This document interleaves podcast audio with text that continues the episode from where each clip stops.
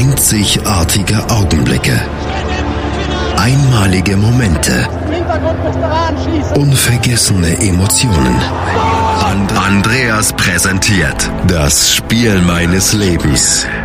Täglich 21 Uhr auf meinsportradio.de. Wir haben ein Olympiajahr und was gibt es Schöneres als in einem Olympiajahr sich an vergangene Olympische Spiele zu erinnern? Und das machen wir in einem Special. Hier bei das Spiel meines Lebens gucke ich mit meinen Gästen auf vergangene Olympische Spiele zurück. Wir haben die Jahre 84, 88, 92, 2000 und jetzt auch das Jahr 2012, um das wir uns kümmern. Die Olympischen Spiele von 2012 in London, die in der frischesten Erinnerung eigentlich noch sind. Das mache ich natürlich nicht alleine. Ich habe einen Gast bei mir und das ist ein Gast, den ihr auch von meinsportradio.de kennt. Das ist Philipp Joubert. Hallo Philipp. Hallo Andreas. Philipp, das ist tatsächlich, London 2012 ist tatsächlich der Ort beziehungsweise die, äh, die, das, das Event gewesen, wo wir uns kennengelernt haben. Wir machen jetzt seit knapp vier Jahren machen wir eine, eine Tennissendung, Chip and Charge, und wir haben uns aber über London 2012 kennengelernt. Erzähl mal, wie wir uns kennengelernt haben. Ja, vielmehr haben wir uns über Twitter kennengelernt. Bist wahrscheinlich der einzige Twitter-Mensch, den ich im echten Leben kenne und dazu noch ein besonders netter, wenn ich das mal kurz einwerfen Vielen darf. Dank.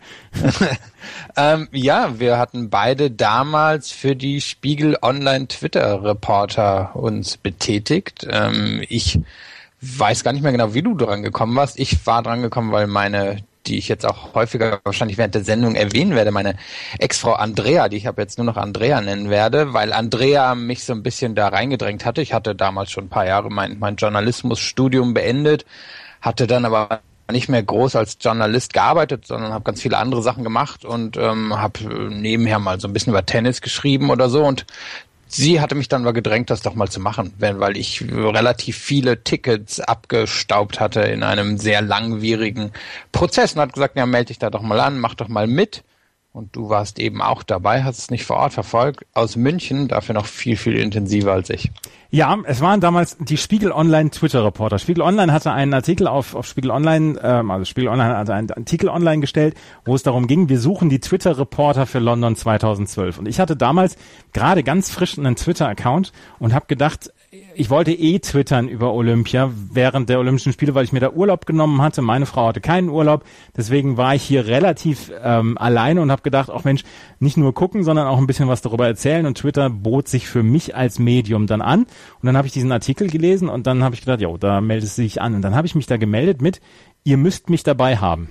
Also so selbstbewusst bin ich in meinem Leben vielleicht nicht noch ein zweites Mal gewesen ähm, als ich dann tatsächlich Spiegel Online geschrieben habe und dann bin ich angerufen worden und dann haben die gesagt, und was, was sind so deine Spezialsportarten, was möchtest du denn ähm, größtenteils gucken? Da habe ich gesagt, ich guck alles.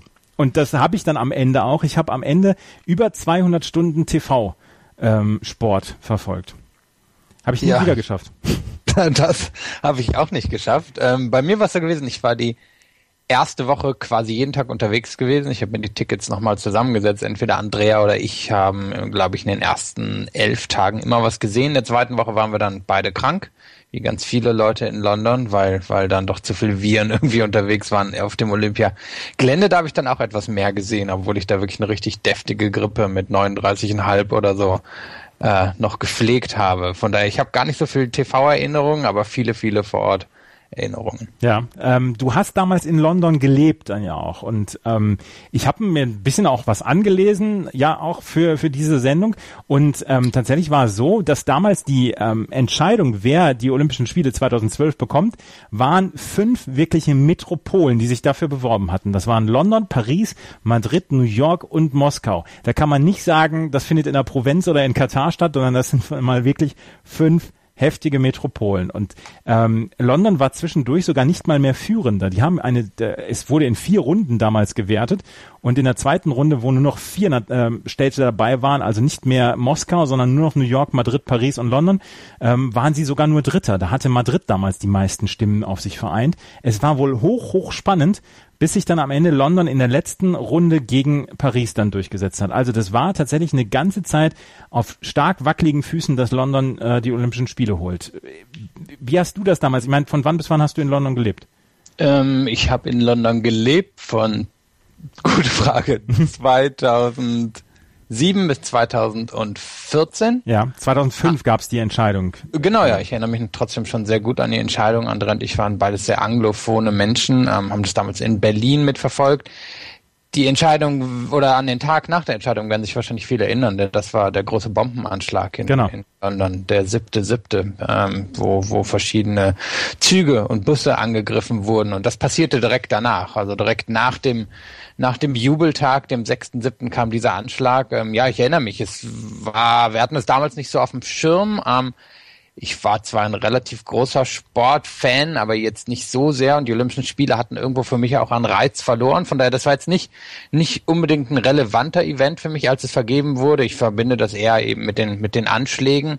Und es wurde dann auch gar nicht so relevant für uns, auch selbst, also ich habe Journalismus studiert, dann teilweise mit der, mit der Fachrichtung Sport da hatten wir das auch noch gar nicht so auf dem Schirm. Ich habe meinen Abschluss 2009 gemacht und da waren die Olympischen Spiele einfach noch gar nicht so ein großes Thema. Das Einzige, wo wir das wirklich miterlebt haben, wo es für uns relevant wurde, war, dass wir halt wie alle anderen Londoner ziemlich viel Steuern dafür gezahlt haben, dass, dass die Olympischen Spiele stattfanden. Wir gehörten auch ziemlich klar zur, zur wahrscheinlich lauten Minderheit, die den Olympischen Spielen sehr kritisch gegenüberstand, weil einfach eine gewisse Militarisierung von London in den Jahren und vor allem in den Monaten davor stattfand und ähm, sich viele Stadtteile ausgeschlossen gefühlt haben von den Olympischen Spielen. Und wir haben zum Beispiel im Südosten gewohnt und gerade der hatte ziemlich viel unter unter den ja Cuts zu leiden, unter unter den den Einschnitten, den sozialen Einschnitten, die auch vorgenommen wurden, damit das Budget für Olympischen Spiele da war. Und von daher wir haben das alles, muss ich sagen, ziemlich kritisch gesehen bis, bis zum Fackellauf. Da, da hat es dann auch für uns geschwenkt, obwohl wir halt vorher schon ziemlich viele Tickets hatten und uns auch durchaus gefreut haben. Ja, also es ist ja eigentlich jede, alle zwei Jahre jetzt ja und sonst alle vier Jahre ist es eigentlich immer das gleiche Thema. Monate vorher sagt man, die Wettkampfstätten sind noch nicht fertig und es gibt soziale Probleme und es ist viel zu teuer. Und natürlich, ähm, das ist ein großer Kritikpunkt, den es am IOC dann auch gibt, dass, dass die äh, Menschen bzw. die Städte, die ausrichtenden Städte nicht genug beteiligt werden, dass sie viel zu hohe Kosten dann auch selber noch tragen müssen, um solche Olympischen Spiele auszutragen. Ich kann mich noch daran erinnern, dass es ein paar Wochen vorher gab es ähm, einen großen Bericht über die Straßen der Innenstadt in, in London, dass ähm, Fahrzeuge, die zu Olympia gehörten, eine eigene Spur bekommen haben und die Taxifahrer alle ähm, gewettert haben, wie, wie keine zweiten, dass das äh, da ein, ein, ein Kollaps geben wird in der Stadt, was es am Ende nicht gegeben hat, ein, ein Verkehrskollaps. Diese Congestion Charge, die es in der Innenstadt gibt, also dass die Autofahrer, die in der Innenstadt fahren wollen, dass die eine gewisse Steuer zahlen müssen oder einen gewissen Beitrag zahlen müssen, all das wurde ja dann in den Jahren vorher dann auch erhoben und insgesamt ähm, war es, was war so eine Geschichte, man hatte tatsächlich das Gefühl, London ist überhaupt nicht darauf vorbereitet. Dazu kommt noch, London ist bestimmt schlechtes Wetter. Also die Stimmung war nicht ganz so richtig gut im Hinblick auf die Olympischen Spiele. Ja, und das allergrößte Problem war wirklich, dass die Ticketvergabe ziemlich katastrophal verlaufen ist. Ja. Ähm, es war so gewesen, dass wir als Londoner, ähm, ich weiß gar nicht, ob man eine bestimmte Zeit da schon wohnen musste, ich glaube ja, wir als Londoner hatten konnten uns in einer allerersten Runde, oder nee, ich glaube, es war so, die allererste Runde war relativ offen, da haben wir uns dann drauf beworben, ähm, haben kein Ticket bekommen, was schade war. In einer zweiten Runde, die, glaube ich, ziemlich exklusiv für Londoner war, hatten wir das Glück oder ja, wir, wir also wir, ich muss sagen, wir haben das ziemlich ziemlich strukturiert durchgeplant, als wir dann gemerkt haben, okay, wir wollen wir wollen Sachen bei den Olympischen Spielen sehen und ähm, wir hatten dann Glück in der zweiten Runde, die fast nur für Londoner waren, dass wir ähm, ziemlich schlau einen Wettbewerb ausgesucht hatten, auf den nicht so viele Leute wollten. Also es war ein System, wo man sich bei Ticketmaster einloggen musste und dann ähm, ja quasi auf sein Glück hoffen musste, dass man an die Tickets rankam. Das mhm. das war ab der zweiten zweiten Runde der, der Rhythmus. In der ersten war es noch eine klassische Vergabe per Los gewesen. Und da hatten wir eben wie viele kein Glück. Und ähm, ja, in London war der Aufschrei groß, weil viele Tickets eben A ins Ausland gegangen sind und B außerhalb von London. Und dann gab es eben diese besondere zweite Runde. Da hatten wir dann Glück und haben ein Ticket bekommen für das Herrenfinale im Tennis. Und ab da gingen dann irgendwann relativ viele Tickets in den freien Verkauf. Man musste allerdings immer wissen, wann das war. Und es war meistens gegen 5 Uhr morgens. Und ja. nachdem wir das raus hatten, haben wir einfach jeden Tag abwechselnd ab 5 Uhr morgens Tickets gekauft und haben die dann nachher auch unter Freunden verteilt. Und ähm, ja, eben abwechselnd äh, sind wir zu Wettbewerben gegangen und so. Aber ganz viele, die wir kannten, hatten eben keine Tickets. Ich erinnere mich zum Beispiel explizit an meine, meine Mitbewohnerin, die das auch viel versucht hatte. Die kam aus Kolumbien und der haben wir dann zum Beispiel nach unser Taekwondo-Ticket geschenkt, weil sie, weil dann Kolumbianer dabei war, ich glaube nachher sogar Olympiasieger wurde. Und das, das war, was viele, viele Londoner frustriert hat, dass sie quasi aushalten mussten, alles, alles Negative, aber keine Tickets bekommen haben. Und wenn, musste man das sehr, sehr geschickt machen und sehr geschickt anstellen, um an die, an die Tickets ranzukommen. Wir können es vorwegnehmen insgesamt waren die Olympischen Spiele ein, ein kolossaler Erfolg. Das Wetter hat gestimmt, die Leistung der britischen Sportler hat natürlich auch gestimmt. Es gab keine, keine Vorfälle oder Unfälle oder dass man in irgendeiner Weise vom, vom Terror geschüttelt war. Der, der Verkehr ist nicht zum Kollaps gekommen. Ähm, insgesamt kann man ja sagen, dass, dass diese 16 Tage ein Erfolg waren. Nur vorher waren die Zweifel groß. Und eine lustige Geschichte, die ich noch, ähm, die ich noch erinnere, war, als damals das Logo für 2012 äh, enthüllt worden ist. Das war so ähm, also die Zahlen 2012 so ein bisschen kunstvoll ineinander verwoben, sage ich jetzt mal. Und ähm, das stieß dann damals auch auf Kritik. Ich glaube, der Guardian hat gesagt, das ist als wenn, äh, das sieht aus, als wenn Lisa Simpson der 2012 einen Blowjob gibt. Und ich weiß nicht, ob es der Telegraph war. Der Telegraph hat gesagt, das ist ein, ähm, das ist ein äh, ein Hakenkreuz, was, äh, was nur so ein bisschen geändert worden ist. Also auch da gab es großen, großen Ärger damals. Ja, ich muss sagen, dass ich mich daran nicht explizit erinnern kann. Wollte es gerade mal googeln, während du das erzählt hast. Und ja, jetzt, jetzt erinnere ich mich wieder. Es war ja eigentlich auch auf allen Tickets drauf. Nee, nee, daran kann ich mich nicht erinnern. Ich meine, etwas, was man, was nachher zum Vorteil wurde für die Stadt, äh, und zum Nachteil irgendwo war, dass die Sachen relativ weit verteilt waren. Es gab natürlich dieses olympische Dorf oder diese, dieses olympische Gebiet, was da in Stratford war, die, die, die ehemalige ja, Arbeiterviertel in London, was dann so ein bisschen umgebaut wurde. Aber relativ viele Wettbewerbe waren weit außerhalb, zum Beispiel Wimbledon und Lords und ähm, ja, das Beachvolleyball fand in der Stadt statt, äh, mitten in der Stadt statt, Volleyball war verteilt über das Ganze. Dadurch wurde das entzerrt. Mhm. Das hatte dann den Vorteil, dass eben weniger Verkehr war. Man konnte sich eigentlich sehr, sehr gut mit den, mit den öffentlichen Nahverkehrsmitteln bewegen während der Olympischen Spiele. Aber es hatte, glaube ich, viele so ein bisschen den Nachteil, dass halt auch teilweise kein richtiges olympisches Flair aufkam. Ich habe das natürlich besonders im Tennis mitbekommen, wo ich ja danach auch dann wirklich als Journalist eingestiegen bin und viele Spieler und Spielerinnen fanden es toll, dass es in Wimbledon war, hatten aber das Gefühl, sie waren nicht so richtig Teil der Olympischen Spiele ja. und wollen das jetzt gerade dann in Rio besonders ausnutzen.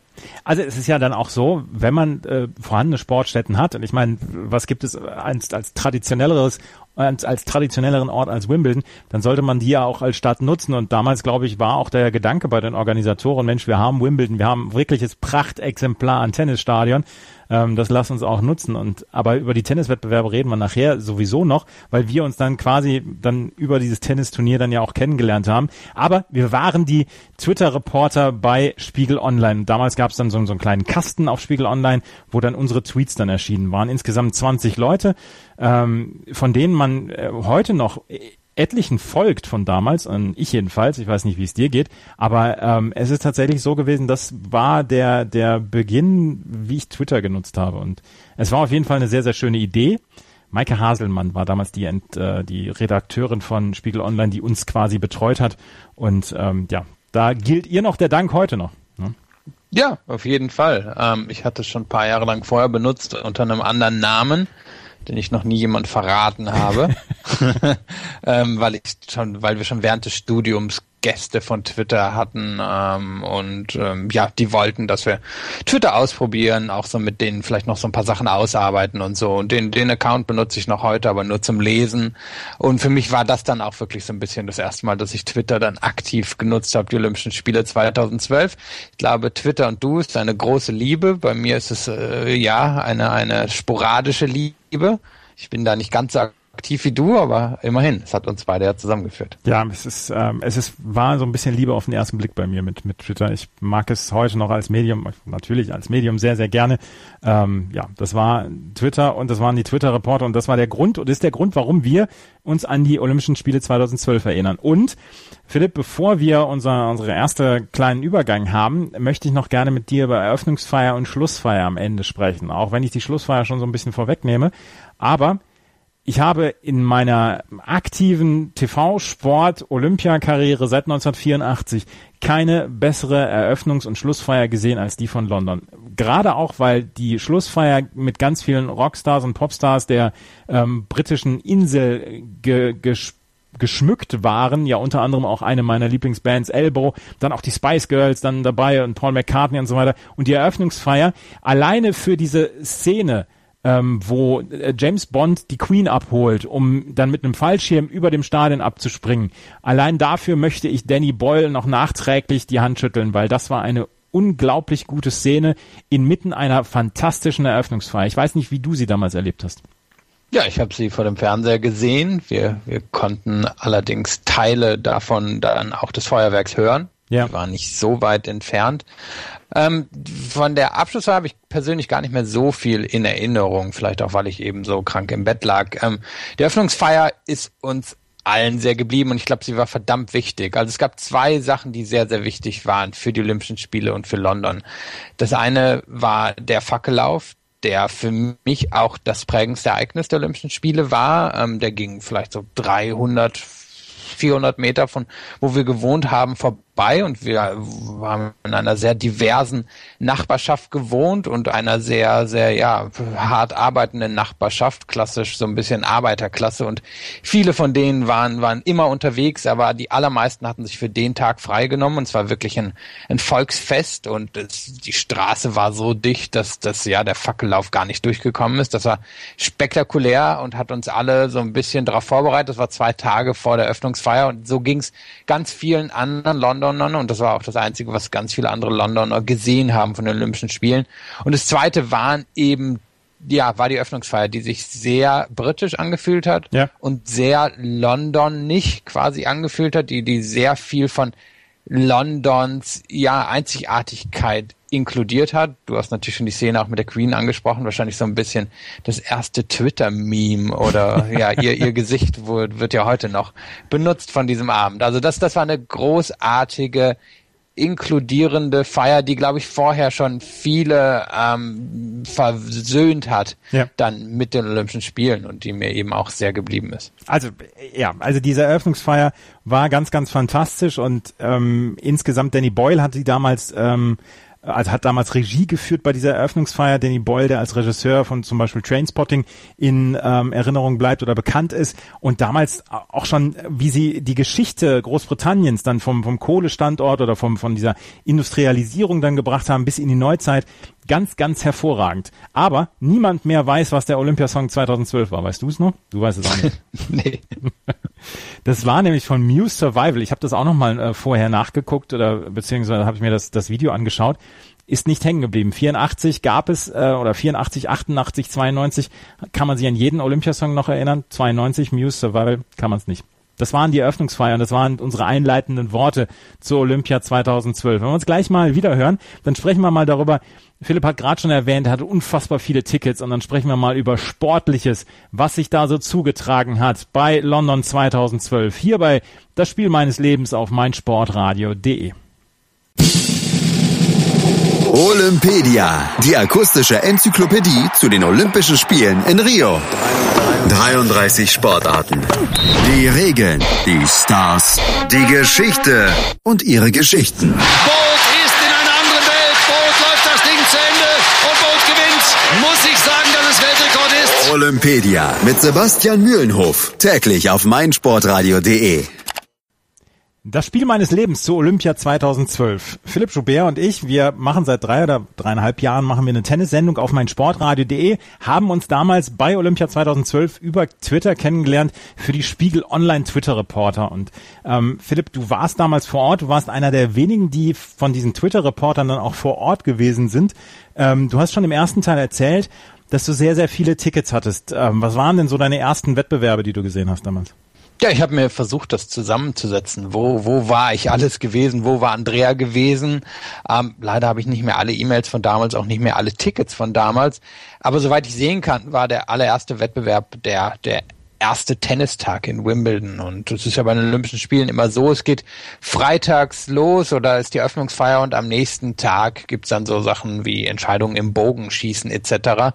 Und eben viele, viele Wettbewerbe gehen dann mit ihren Vorkämpfen los. Und im Tennis war es die erste Runde und der, der wirklich erste große Eindruck von vor Ort war, dass niemand da war. Mhm. Denn das war ja so ein bisschen das Thema auch der ersten Tage. Ich erinnere mich auch, dass viele Medien darüber berichtet haben, dass einige der Wettbewerbe ziemlich leer waren, weil so viele Tickets an die Sponsoren gegangen waren, aber die Sponsoren halt alle gar nicht aufgetaucht sind oder diejenigen, die von den Sponsoren eingeladen waren. Und ähm, dann kam ich eben nach Wimbledon an dem allerersten Tag und das, das war spannend, weil es war bunt, ähm, nicht wie es sonst war, komplett weiß und grün, ähm, sondern es war richtig schön bunt, lila, was weiß ich. Aber es war halt niemand da, um es zu sehen. Auf den Außenplätzen waren teilweise vier, fünf Zuschauer, selbst auf dem Center Court für die ganz großen Namen waren nur wenig Leute da. Und das, das hat, glaube ich, so ein bisschen ja die ersten Tage geprägt und ähm, war mir auch sehr geblieben. Ich glaube, so meine meine allerersten Tweets gingen so ein bisschen in die Richtung. Ähm, ich weiß nicht mehr wer, aber es waren durchaus bekannte Namen, die irgendwo auf den Außenplätzen spielten und fünf fünf Menschen klatschten, von denen dann zwei die Trainer waren oder ja, also das ist tatsächlich sehr, sehr schade. Ich meine, wir haben schon eben drüber gesprochen, Wimbledon war eine der traditionsreichsten Städten, die dort ähm, zur Verfügung standen. Und du kennst Wimbledon halt ja auch ähm, durch die normalen Turniere. Ähm, und es war dann anscheinend äh, sehr, sehr spooky, dann durch ein offenes Tor zu gehen, ohne in irgendeiner Weise äh, zu queuen, oder? Ja, es war vor allem natürlich schade, weil ja. wir hatten ja gerade im ersten Teil darüber gesprochen, dass viele nicht die Chance hatten, die Olympischen Spiele zu sehen. Und ich glaube, es gab damals auch ziemlich aktive Diskussionen, okay, sollten dann nicht einfach Leute reingelassen werden, wenn halt niemand anders kommt, weil die Sicherheitskontrollen sind sowieso ziemlich strikt vor Ort gewesen, also hätte sich ja vielleicht irgendwie eine, eine Chance ergeben, Leute reinzulassen, die, die sonst keine Chance haben. Ähm, Wimbledon selbst liegt ja in einem eher wohlhabenden Gebiet, aber es gibt außenrum genug Gebiete, wo Leute wahrscheinlich nicht unbedingt die Kohle hatten, um zu den Olympischen Spielen zu gehen. Und um, das wäre sicherlich eine ziemlich große Chance gewesen. Im Laufe der ersten Woche hat sich dann ja doch ziemlich gefüllt und dann war das alles nicht mehr so problematisch. Aber das war so der, der allererste Eindruck, der mir geblieben ist aus oder von den Olympischen Spielen ähm, oder von den Wettbewerben der Olympischen Spielen. Ja, ich wollte damals auch über Tennis twittern und habe dann nach drei oder vier Tweets von dir, wie du zum Spielgeschehen getwittert hast, habe ich gedacht, weißt du, scheiß drauf, der kann das eh besser als du, lässt er ihn dann mal äh, twittern, weil jeder hatte so, so seine, seine Hauptsportarten, über die er twittern wollte und die er beobachtet hat. Und ich hatte damals ja auch Tennis äh, gedacht, Mensch, da kannst du auch ein bisschen was zu bringen und so weiter. Und dann habe ich gedacht, ja gut, Philipp macht das schon. Und ähm, dann hast dann hast du halt über Wimbledon getwittert und fast, warst fast jeden Tag da, oder? Ja, ich habe es nachgeschaut. Ich müsste fünf oder sechs von acht Tagen da yeah. gewesen sein. Ähm, an den letzten vier Tagen, glaube ich, immer.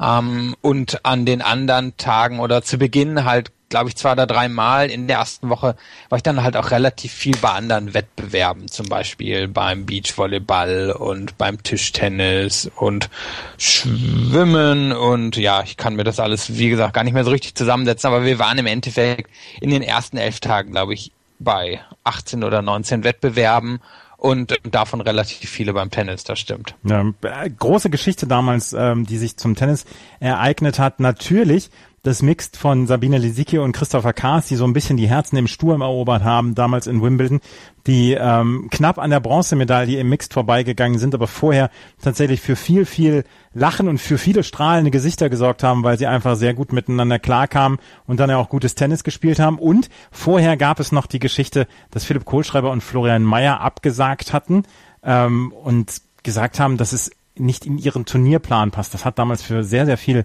ähm, Aufruhr hier in Deutschland, in Tennis Deutschland gesorgt und ähm, ja, das war so eine der Negativschlagzeilen, die es dann gab. Und Andy Murray gewinnt dann Wimbledon und er gewinnt in Wimbledon zum ersten Mal. Ein Jahr später hat er ja das normale Turnier gewonnen, aber das war doch auch eine der Goldmedaillen, die die Briten dann doch sehr entzückt haben, oder? Er als Schotte dann in England ähm, Gold zu holen.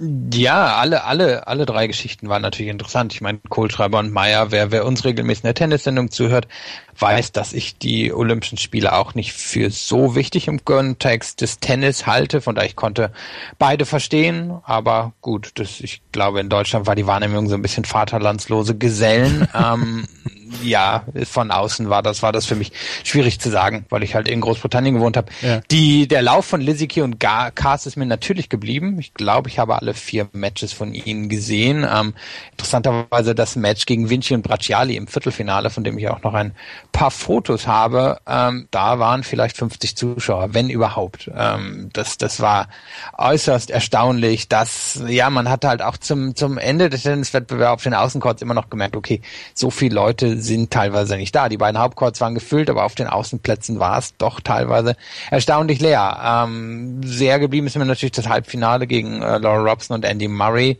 Und Andy Murray war wirklich so ein bisschen der Tennis Star oder der Star der, der Tennisspieler. Er hatte ja dieses fantastische Finale gegen Federer, der nicht so toll drauf war.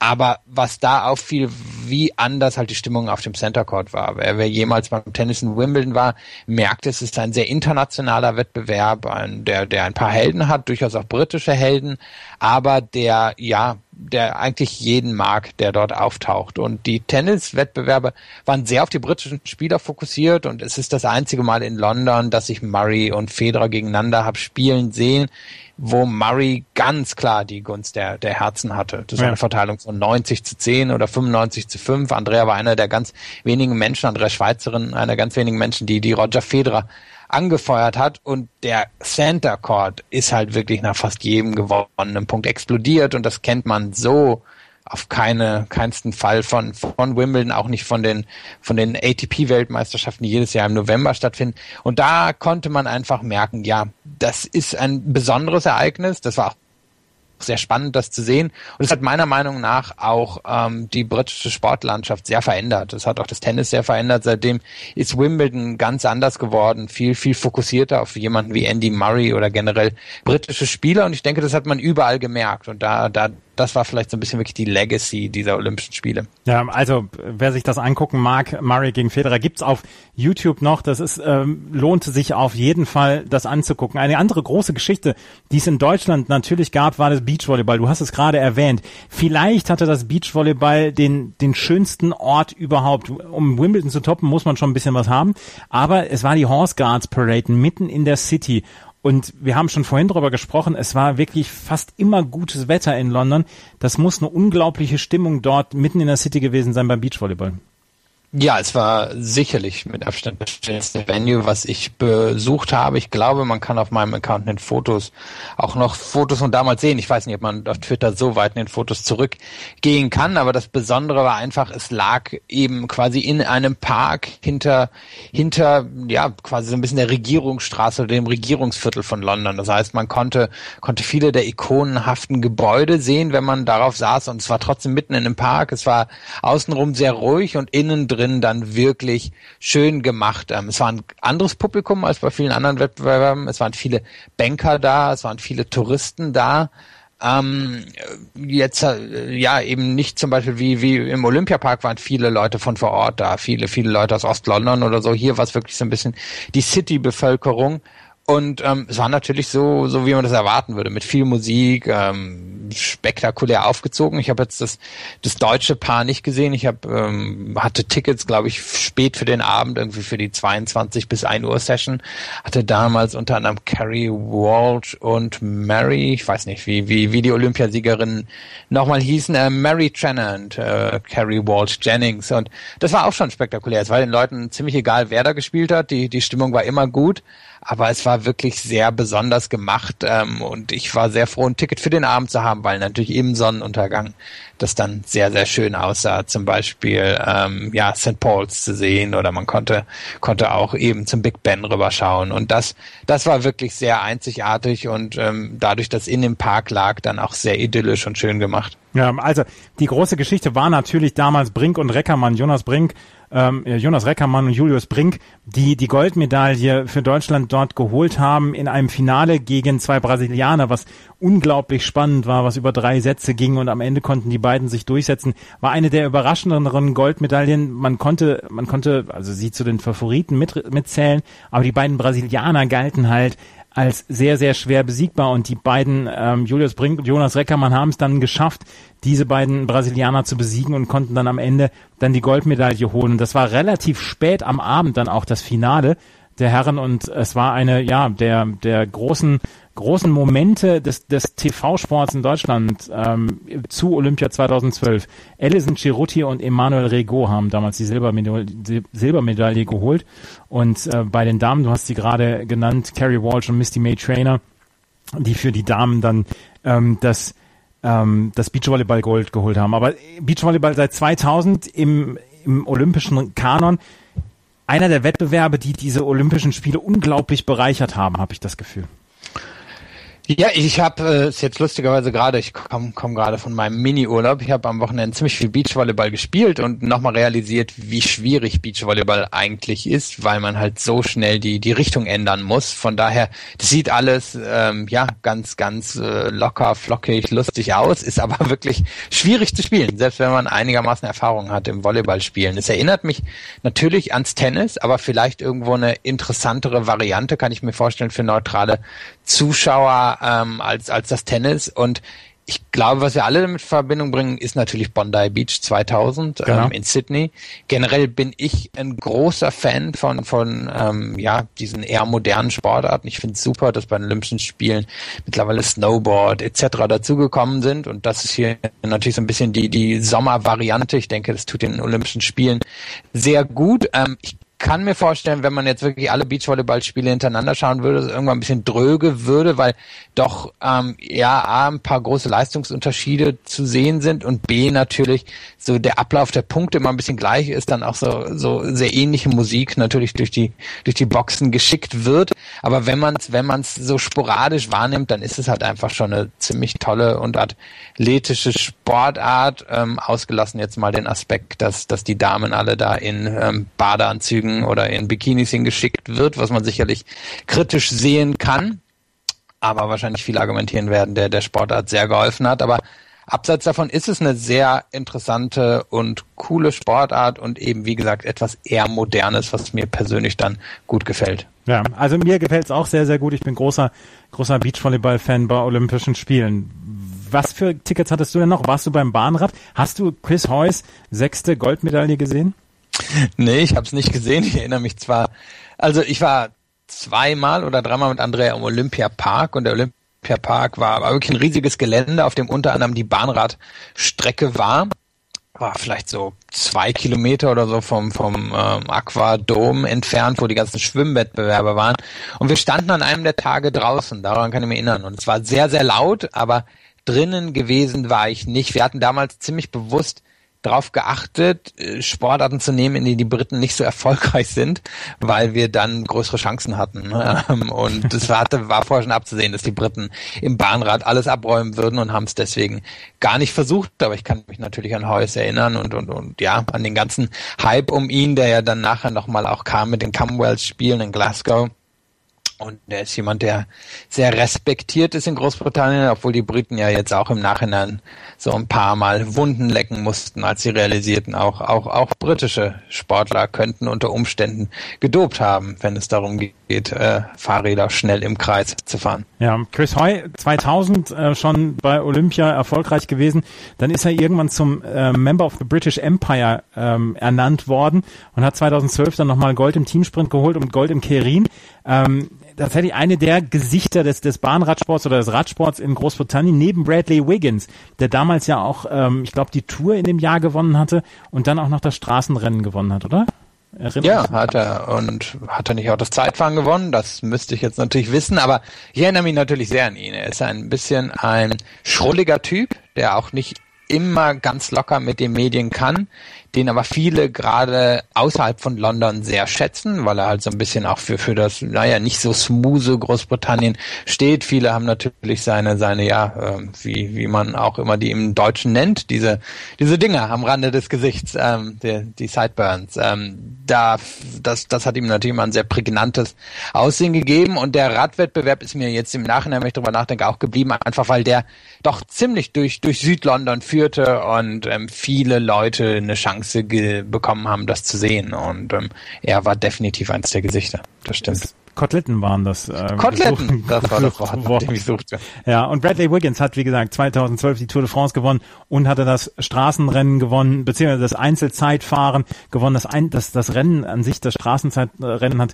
Alexander Vinokurov gewonnen, der ja nun auch ähm, nicht komplett unverdächtig ist, was Doping angeht, äh, sagen wir es mal positiv oder drücken wir es mal positiv aus. Aber wie gesagt, Chris Hoy war eine der großen Figuren ähm, des britischen Sports. Andy Murray war eine der großen Figuren. Du hast es auch gesagt, Bradley Wiggins. Wir kommen gleich mal zur Leichtathletik und da müssen wir über den Middle Saturday und über 45 unvergleichliche Minuten sprechen. Hier bei meinsportradio.de und das Spiel meines Lebens. Sei dein eigener Programmchef.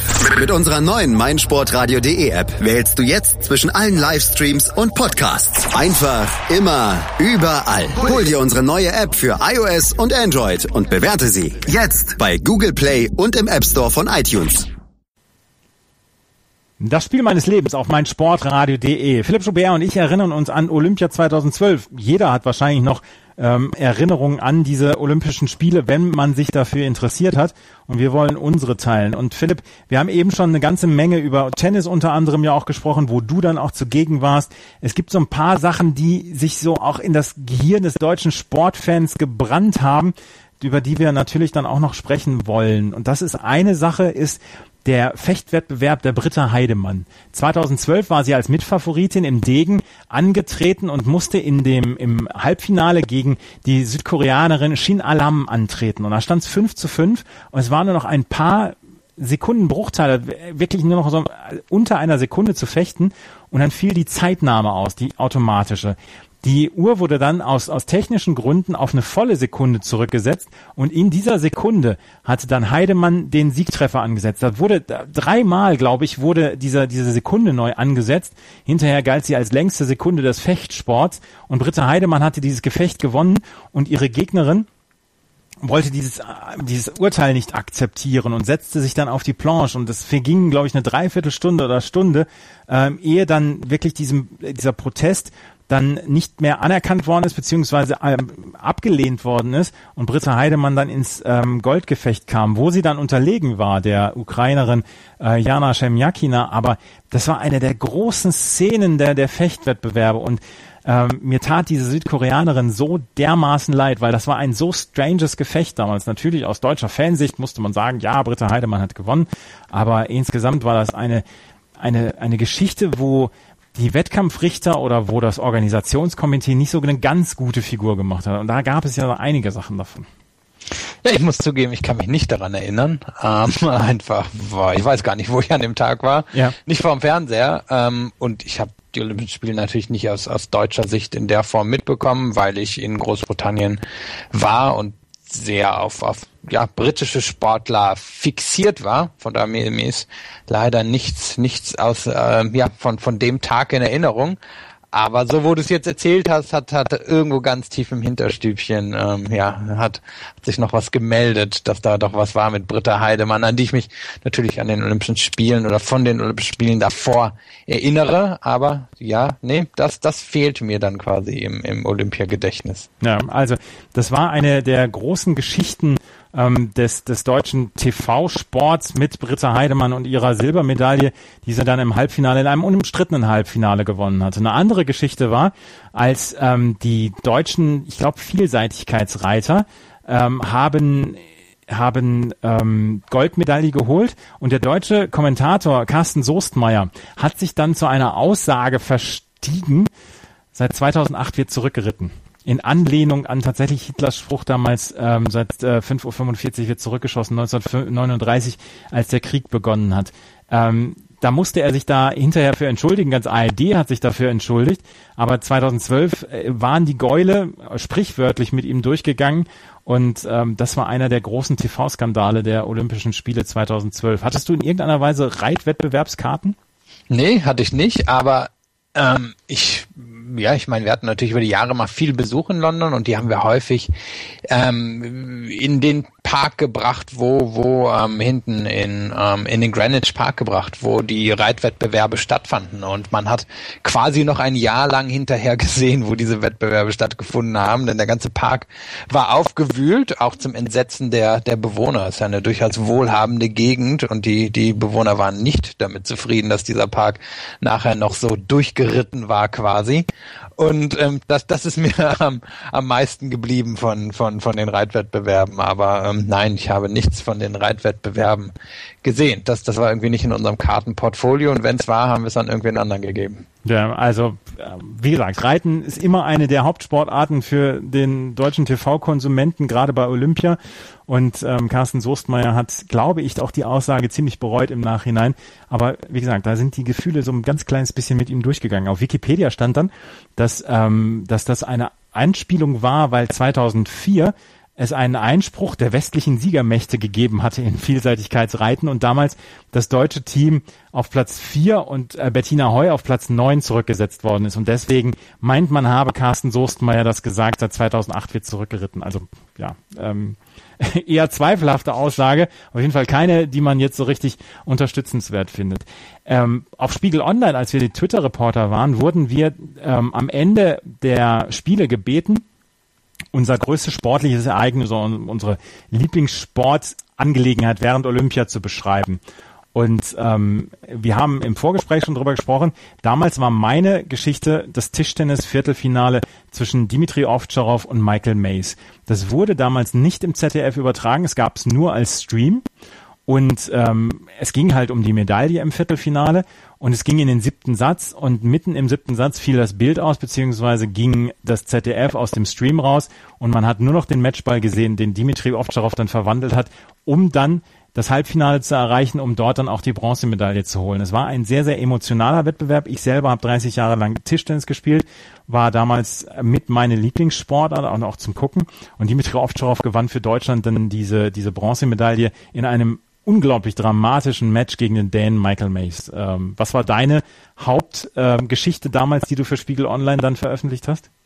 Ähm, ja, ich muss sagen, es waren ich habe mich auf eins konzentriert. Mir sind vier Sachen sehr geblieben. Das eine habe ich schon angesprochen, das war der Fackellauf. Ja. Das war für mich einfach so das Olympia-Ereignis schlechthin. Ein anderes war ähm, das Tennisfinale der Damen, was einfach spektakulär war, was Serena Williams 6-0, 6-1 gegen Maria Sharapova gewann. Vielleicht die beste Tennisleistung, die ich je in meinem Leben live gesehen habe. Das dritte war ähm, der Sieg von Chet Leclos, dem Südafrikaner im, im äh, 200 Meter Butterfly gegen Michael Phelps. Ähm, wer wer es nicht weiß, ich bin oder ich habe auch einen südafrikanischen Pass, bin auch immer relativ auf das auf das Land fokussiert und da waren wir nicht vor Ort. Andrea hat allerdings dann das 100 Meter Finale gesehen, was er nur knapp gegen Michael Phelps verloren hat und das war etwas, hinter dem wir sehr hinterher waren. Einfach wir wir hatten immer ein Auge auf Südafrika, aber das Ereignis schlechthin was ich dann auch gewählt habe, was für mich einfach das, das, das Olympia, der Olympiamoment war, war die Goldmedaille von ähm, Mo Farah im, glaube ich, 5000 Meter Lauf war es mhm. damals, äh, an diesem, an diesem, ja, mittleren Samstag bei den Leichtathletikwettbewerben, wo die Briten innerhalb von 45 Minuten drei Goldmedaillen gewannen und seine war irgendwo die bedeutendste, weil er war das Londoner Gesicht der Olympischen Spiele. Er ist als Flüchtlingskind nach London gekommen, ist dort aufgewachsen, ist ein, ein glühender Anhänger von Arsenal. Etwas, über das er immer spricht. Ähm, ein hochsympathischer, sehr eloquenter Typ, der wirklich eine Geschichte zu erzählen hat, der mittlerweile auch, ja, oder dessen, dessen Coaching-Team mittlerweile auch im Dopingverdacht steht, ohne dass je was wirklich bewiesen werden konnte oder voll bewiesen werden konnte. Ähm, damals ja, schien, schien noch alles mit rechten Dingen zu, zu gehen und er hat ähm, innerhalb von ja, 18 Monaten damals WM und Olympische Spiele gewonnen und war eben wirklich der Londoner Held und derjenige, mit dem sich ganz London identifiziert hat bei den Olympischen Spielen und von daher war das dann für mich als Londoner der, der Moment schlechthin. Darüber müssen wir sprechen. Wir haben es eben schon ange an, ähm, ange ja, erzählt. Der Middle Saturday war der, ich glaube, der erste Samstag, wo Leichtathletik dann auch ähm, mit äh, absolviert worden ist. Ähm, Leichtathletik ist ja immer die Hauptsportart der zweiten Woche, Schwimmen ist das der ersten Woche. Und es gab diesen Middle Saturday und ähm, zur besten Sendezeit in Großbritannien gewinnen Greg Rutherford im, ähm, im Weitsprung, Jessica Ennis im Siebenkampf und eben Mo Farah über die 5000 Meter drei Goldmedaillen innerhalb einer Dreiviertelstunde. Es war vielleicht die beste Dreiviertelstunde der kompletten Olympischen Spiele, weil dieses Olympiastadion komplett steil gegangen ist. Die haben das Dach angehoben und ähm, es war meiner Meinung nach auch damals aus Deutschland zu sehen. Es lag eine unglaubliche Magie in der Luft an diesem Abend. Das war ganz, ganz großartig. Ja, ich vermute, dass das auch für ganz viele Briten und vor allem Londoner der der Moment war. Ich habe ähm, war gerade erst nach Hause gekommen. Das war auch der Tag, der Tag des Damenfinals im Tennis. Ähm, ich war, war dann eben zu, zu Hause angekommen und dann haben wir das zusammen geguckt und man konnte, äh, ich meine, unsere Gegend, wir haben in so einem klassischen sozialen Wohnungsbau gewohnt mit was weiß ich, tausend Wohnungen oder so. Ähm, viele Einwanderer. Das Interesse an Olympia war jetzt nicht so riesig groß ähm, in unserer Nachbarschaft. Aber den Moment konnten wir sehr, sehr lautstark mitverfolgen, einfach weil Mo Farah so, so ein Held von Ost- und Südost-London ist. Ähm, und, und trotzdem, was das Coole war eben, dass wie, wie, ähm, ja, divers Großbritannien an dem Abend vertreten war. Rutherford ist ein auch interessanter, eloquenter, engagierter Mensch aus Sheffield, ähm, sehr rote Haare, sehr, sehr britisch aussehen. Sehr britisch, ja ja, Jess Ennis ist das Gesicht ja, des britischen Sports vielleicht, neben, neben Murray und, und einigen Fußballern und Cricketspielern. Und auch, auch eine ja, Dame, die sehr, sehr gut in der Selbstvermarktung ist, aber auch durchaus Interessantes zu sagen hat und die jahrelang quasi sich auf, auf diesen Moment vorbereitet hat, diese Olympischen Spiele zu gewinnen. Und ähm, das hat einfach alles gepasst an dem Abend. Ja, also wie gesagt, diese, diese Dreiviertelstunde war unglaublich gut und sie wurde damals so ein ganz kleines bisschen sogar am Ende noch überlagert von einer Geschichte einer deutschen Siebenkämpferin, Lili Schwarzkopf, die auf Platz zwei am Ende eingegangen ist und ähm, die über die 800 Meter disqualifiziert werden sollte, weil sie laut den Kampfrichtern in der ersten Kurve ihre Kurve verlassen habe oder ihre Bahn verlassen habe. Sie sei auf die Linie draufgetreten. Dann haben die Deutschen äh, Einspruch erhoben und ähm, da haben die Wettkampfrichter gesehen, oh, oh, wir haben sie verwechselt haben ihr die Zeit wieder zurückgegeben. Dann war eine Ukrainerin auf Platz vier. Dagegen haben dann die Ukrainer dann ähm, Protest eingelegt. Diesem Protest wurde nicht stattgegeben, sondern ähm, tatsächlich Lili Schwarzkopf dann auf Platz zwei am Ende geführt. Und das war auch noch so eine dieser, dieser Geschichten, wo man gesagt hat, okay, das ist nicht so richtig glatt gegangen dann auch immer bei den, äh, bei den Leichtathleten. Und ähm, gerade auch bei den, ähm, bei den insgesamt bei den Wettkämpfen, dass man häufig das Gefühl hatte, okay, ähm, so richtig was passt nicht zusammen, weil es gab dann auch noch Betty Heidler im Hammerwurf.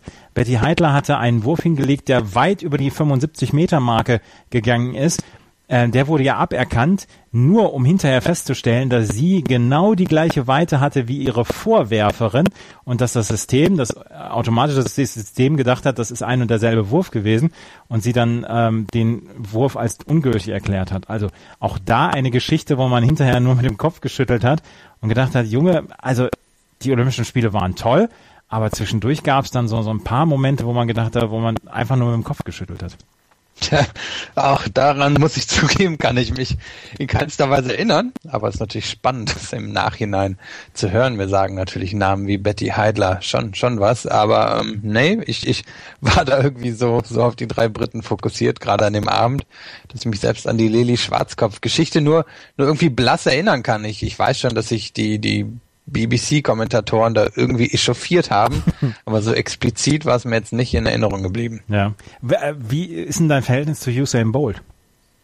Ähm, ja, ich meine, ähm, ich habe damals, als er das erste Mal Olympischen Spiele oder als er 2007 hat er wirklich einen Durchbruch gehabt, dann 2008 gewonnen. Ähm, ich habe mich damals im Journalismus-Studiengang ziemlich viel äh, konzentriert auf so Doping-Geschichten etc. Ich habe eine meiner Abschlussarbeiten zum Telekom-Skandal gemacht. Von daher, ähm, ja, ich, ich bin wahrscheinlich schon eher jemand, der einen Grundverdacht ähm, fast überall sieht und er ist schwer bei ihm auszuräumen. Ähm, er hat trotzdem natürlich eine, eine Magie. Ich war ein Jahr später, 2009, mit Andrea ähm, als Geburtstagsgeschenk für meinen Vater bei den ähm, äh, Weltmeisterschaften, ah nee, Entschuldigung, das war 2009 bei den Weltmeisterschaften genau. mhm.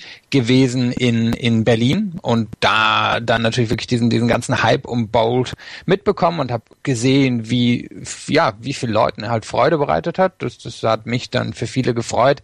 Ich sehe ihn immer noch etwas kritisch, aber ähm, ja, er ist natürlich wirklich so ein bisschen eine der schillernden Übergestalten des, der Leichtathletik und äh, ja, wie, wie auch immer er zu diesen Ergebnissen gekommen ist, ähm, er, er ja, wird für sein Charisma wahrscheinlich immer in, in Erinnerung bleiben. Und ähm, ja, wie gesagt, ich habe mich viel damals während des Studiums mit ihm beschäftigt und, und auch in Großbritannien ging die Meinung sehr auseinander. Da ist er ein großer Star geworden, da sieht man ihn immer und überall in der Werbung für verschiedenste Anbieter und ähm, ja, er, er gerade so ein bisschen in der jamaikanischen oder in der karibischen Community ist er da ein sehr großer Star und generell ein interessanter Typ.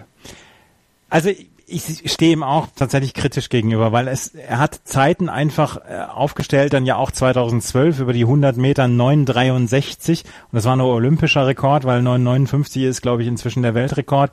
Ähm, die 200 Meter in 19,32 es waren seine Olympischen Spiele damals dann ja auch. Er war der große Star und ähm, drauf angesprochen, wie seine Leistung war, hat er gesagt, er hätte Chicken McNuggets gegessen. Und das ist so, das sind so Sachen, wo ich dann auch sage, Leute, oder Usain, kannst mich auch für blöd verkaufen oder dass er, dass er viele Kartoffeln gegessen hat oder was auch immer.